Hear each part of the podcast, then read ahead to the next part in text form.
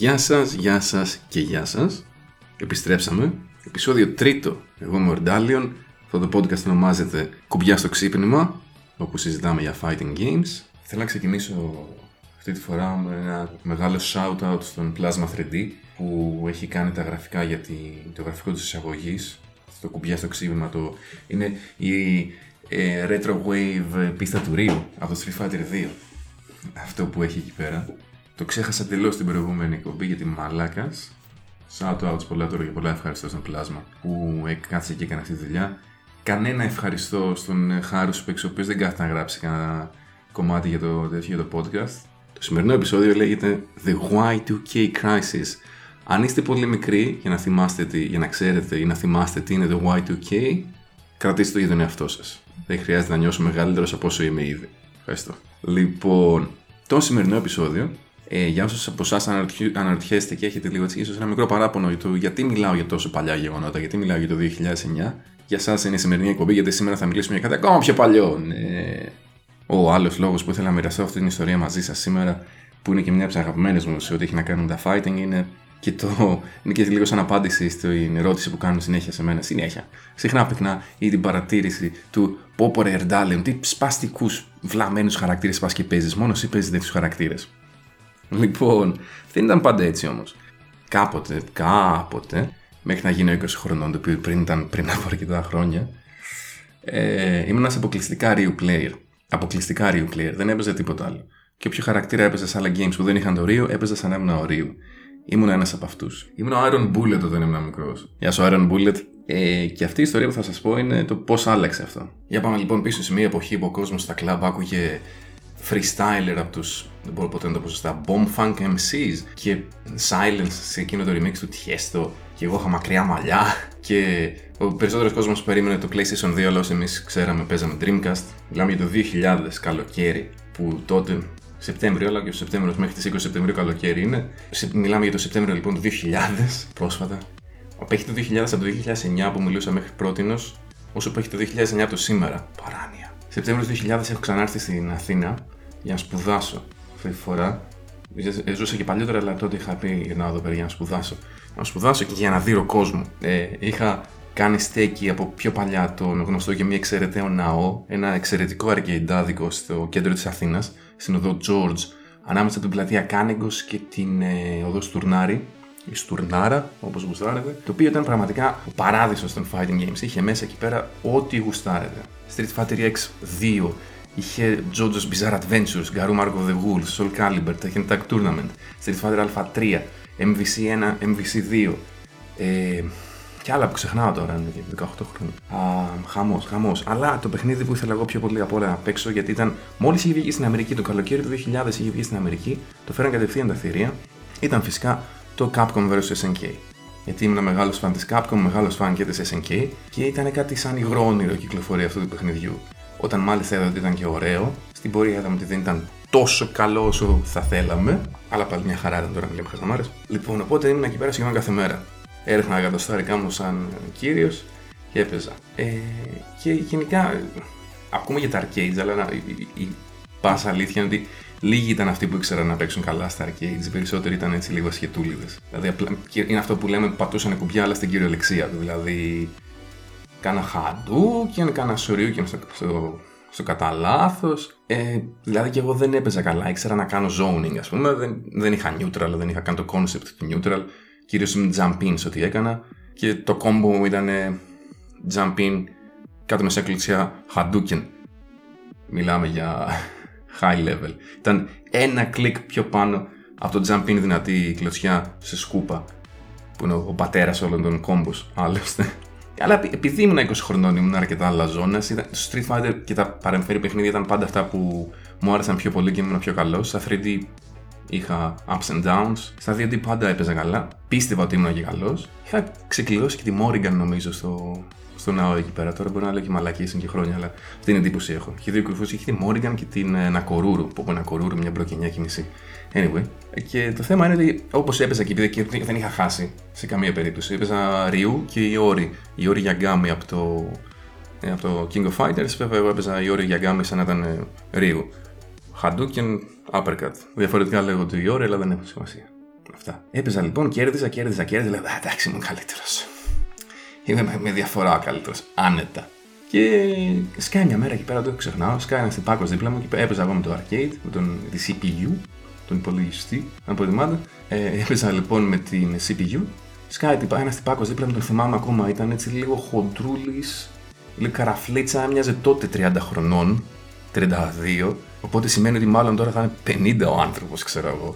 Αν είναι δυνατόν. Ε, καλά, ναι, ναι, βέβαια. Παίζει να έχει παιδιά όσο ήμουν εγώ τότε.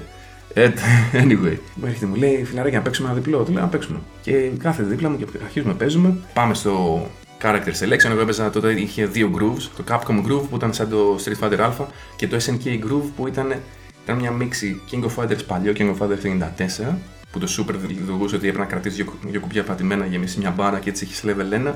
Αν έχανες σχεδόν το 90% από το life σου, έπαιρνες άπειρα level 1 και αν φόρτιζες, έπαιρνες level 3. Εγώ έπαιρνα Capcom Groove γιατί Ρίου.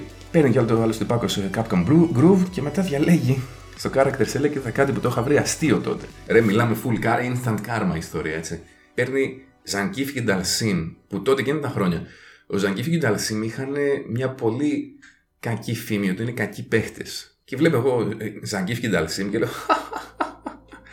Ποιος ποιος παίρνει τέτοια ομάδα, ποιος loser διαλέγει τέτοια ομάδα. θα τον σπάσω. Ο τυπάκος με περνάει από πάνω. Δηλαδή δεν είχα ξαναδεί ποτέ πράγματα. Α πούμε, εκεί ήταν που έμαθα γιατί ο Ντάλσιμ είναι πάρα πολύ καλό στο zoning. Γιατί αυτά τα μακριά χέρια και πόδια που έχει δεν σε αφήνουν να μπεις. Γιατί δεν ήταν ότι είχα και το γαμάτο το ground game τότε. Ήξερα να κάνω πολύ καλό zoning, αλλά δεν ήξερα αυτό που λέμε να μπαίνω. Επίσης ήταν η πρώτη φορά που είδα ότι ο Ζάγκιφ μπορεί να κρύψει το SPD μέσα σε normals. Ο τυπάκος αυτός είχε παίξει ενάντια σε Ρίου πάμπολες φορές. Ο Ρίου ήταν πάντα δημοφιλής. Εγώ δεν είχα παίξει ποτέ ενάντια σε καλό Zangief και σε καλό Dalsim. Δεν είχα δει πώς είναι να σου κάνει zoning ο Dalsim και με το fireball του, αλλά και με τα χέρια και τα πόδια του, με τα normals του. Δεν το είχα δει ποτέ αυτό. Δεν είχα δει πόσο ο Zangief μπορούσε να κρύψει το SPD, το command throw του μέσα σε normals, δηλαδή να σου γουιφάρει medium punch, ξέρω εγώ, και μετά να κάνει SPD πρώτη φορά τα βλέπω αυτά. Θυμηθείτε κιόλας ότι μιλάμε για το 2000, μιλάμε για μια εποχή που δεν είχαμε ίντερνετ, δεν ήταν παντού το ίντερνετ όπως είναι σήμερα. Δηλαδή, ναι, μεν υπήρχαν.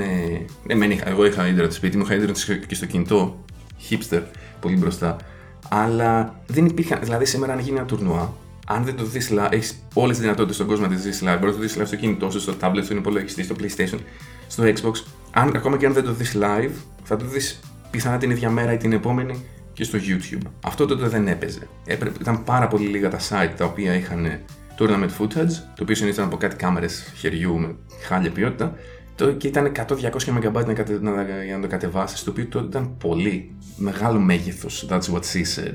Έτσι. Οπότε δεν είχαμε αυτό το να ξέρεις τα matchups έστω και με το μάτι. Είτε έπαιζες ενάντια στους χαρακτήρες, είτε δεν είχες ιδέα τι είναι το matchup. Οπότε αυτός που είχε παίξει ενάντια σε Ryu πολύ ήξερε το matchup. Εγώ που δεν είχα παίξει ενάντια σε Zangief και Dhalsim, δεν ήξερα. Και το πρώτο παιχνίδι το χάνω πανηγυρικά. Το χάνω σαν να ήμουν ο μεγαλύτερος άσχετος στον κόσμο.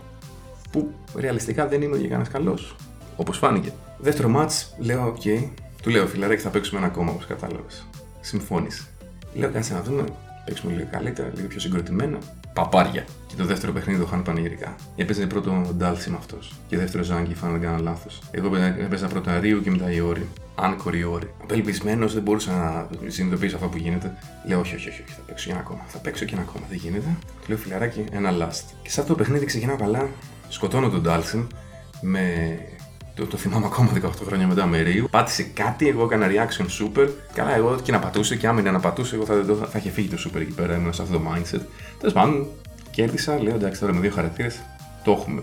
Μπα, πάλι έχασα. 3-0 λοιπόν, ήταν, το σκορ δεν ήταν κάτι συναρπαστικό γιατί είχα χάσει πολύ χειρότερα. Α πούμε, στο Tekken κάποια στιγμή φοιτητής είχα χάσει 71-17. Νίκο τον παίρνεις ξέρει αυτός. Είχα χάσει και στο Soul Calibur κάτι 50-25, ξέρω εγώ. Αλλά αυτά ήταν παιχνίδια που είχα συνηθίσει να χάνω. Στο Street Fighter δεν είχα συνηθίσει να χάνω και ήταν τόσο εμφατικές ήττες που κατάλαβα ότι και να, άμα παίζαμε πολύ πάλι, το πολύ να έπαιρνα ένα-δύο, ξέρω στην τύχη και θα χάνα τα πενταπλάσια. Και με πείραξε αυτό. Ο τυπάκος αυτός κόμπλε γάμο τα παιδιά. Ήταν και ένα άλλο τυπάκι εκεί πέρα. Παίξαμε λίγο MVC2. Ήξερα να κάνει κόμπο στο MVC και την εποχή μου έκανε τεράστια εντύπωση. Φτιάξαμε έτσι ένα πηγαδάκι τρία άτομα και μιλάγαμε για fighting γενικά. Και τους είδα να έχουν έτσι και ένα attitude γενικά για το ρίου του, λίγο περιπεκτικό του στυλ του. εντάξει και ο Ρίο και εκεί και, και ο Ρόιδμαν και όλα. Ξέρετε αυτό το pose που έχει, το winning pose που έχει το Ρίο που στρα, σταυρώνει τα χέρια και κοιτάει προς τα κάτω, κλείνει τα μάτια και φυσάει. Έλεγε και να πάει αυτό το παιδί φυσάει, τι γίνεται τέλος πάντων. Λίγο την ιδέα του ότι ο Ρίο είναι και ένα στερεότυπο και όλοι λίγο πολύ την έχουν δει Ρίου όσοι παίζουν Street Fighter και, και συνειδητοποίησα εκείνη, όπως καταλαβαίνετε το είχα φέρει πολύ βαρέως αυτό το πράγμα ε, πήγα πάει σπίτι μου προβληματισμένο στο λεωφορείο. Έλεγα ρε, πούστη, κάτι πρέπει να κάνω, δεν γίνεται, είχα τρελαθεί. Και λέω, αυτός με κέρδισε γιατί έπαιζε Ζάνγκεφ και Ντάλσεν, δύο matchups. Εκεί άρχισα να έχω πρώτη φορά την ιδέα του matchup του. Ω Θεέ μου, δεν ξέρω τι κάνουν αυτοί. Όταν παιχτούν σωστά, δεν ξέρω τι κάνουν. Και άρχισα να σκέφτομαι, να σκέφτομαι διάφορα. Μπήκα στα Ιντερνέτια, μπήκα στο Game Fax, δεν θα το πω ποτέ Game FAQs. Μπήκα στο Game Fax, έψαξα εκεί πέρα κάτι FAQs, εδώ είναι άλλο θέμα. βρήκα, βρήκα έναν οδηγό του James Chen απίστευτο που έλεγε τα πάντα για το παιχνίδι. Είχε και ένα link για το Shoryuken όταν είχε πρώτα ανοίξει το, το Shoryuken ε, στα πρώτα του βήματα, που είχε οδηγούς μέσα τους Seth Killian στα φόρουμ, ιστορίες, tier list. Τότε είναι η πρώτη φορά που ασχολήθηκα με αυτά, γιατί ήταν ένας συναρπαστικός καινούριος κόσμος που άνοιξε μπροστά μου. Και ήμουνα, wow, κοίτα τι γίνεται με όλους αυτούς. Και εγώ απλά τόσα χρόνια πεζαρίου μόνο. Και κάπου εκεί άρχισε λίγο έτσι να, να μεταλανίζει λίγο η ιδέα του πώς δεν είναι ορίου η απάντηση. Γιατί η ερώτηση είναι το πώς γίνομαι καλύτερος, φυσικά μετά από μια τέτοια ήττα. Και άρχισα να σκέφτομαι μήπως δεν είναι ωραίο η απάντηση. Και εκεί, αυτή ήταν η μέρα, έπειτα από την οποία άρχισα να ψάχνω γενικά με χαρακτήρες. Και ένα από τα πράγματα που μου αρέσει πιο πολύ να κάνω στα fighting είναι να πιάνω ένα καινούριο χαρακτήρα, να βρίσκω λίγο το movement, λίγο, τα, λίγο τις κινήσεις, λίγο τα combos, λίγο τα setups. Όλα αυτά μου αρέσουν πάρα πολύ. Αν είχα καθίσει και έπαιζα ρίου συνεχώς, αυτό δεν το είχα κάνει. Θα Σίγουρα θα εξερευνούσα το Ρίου σε κάθε καινούργιο παιχνίδι, αλλά όχι τόσους πολλούς διαφορετικούς καινούριου χαρακτήρες. Άρχισα να πιάνω κάτι χαρακτήρες στο CVS το 2, ας πούμε, που είχε ένα τεράστιο cast.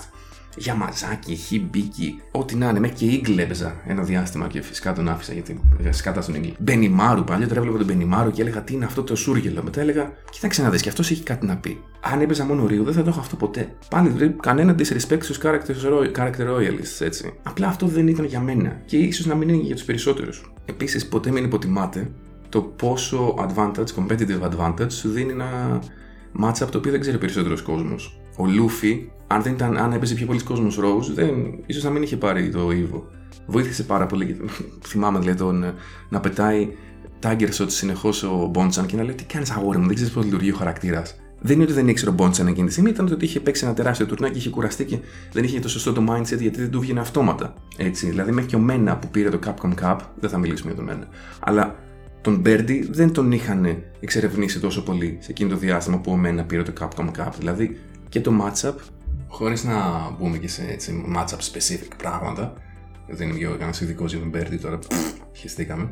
Ε, αν είχαν οι περισσότεροι παίκτες το matchup knowledge που απέκτησαν μετά, αφού χάσανε, σίγουρα δεν θα έχει πάει τόσο καλά μένα.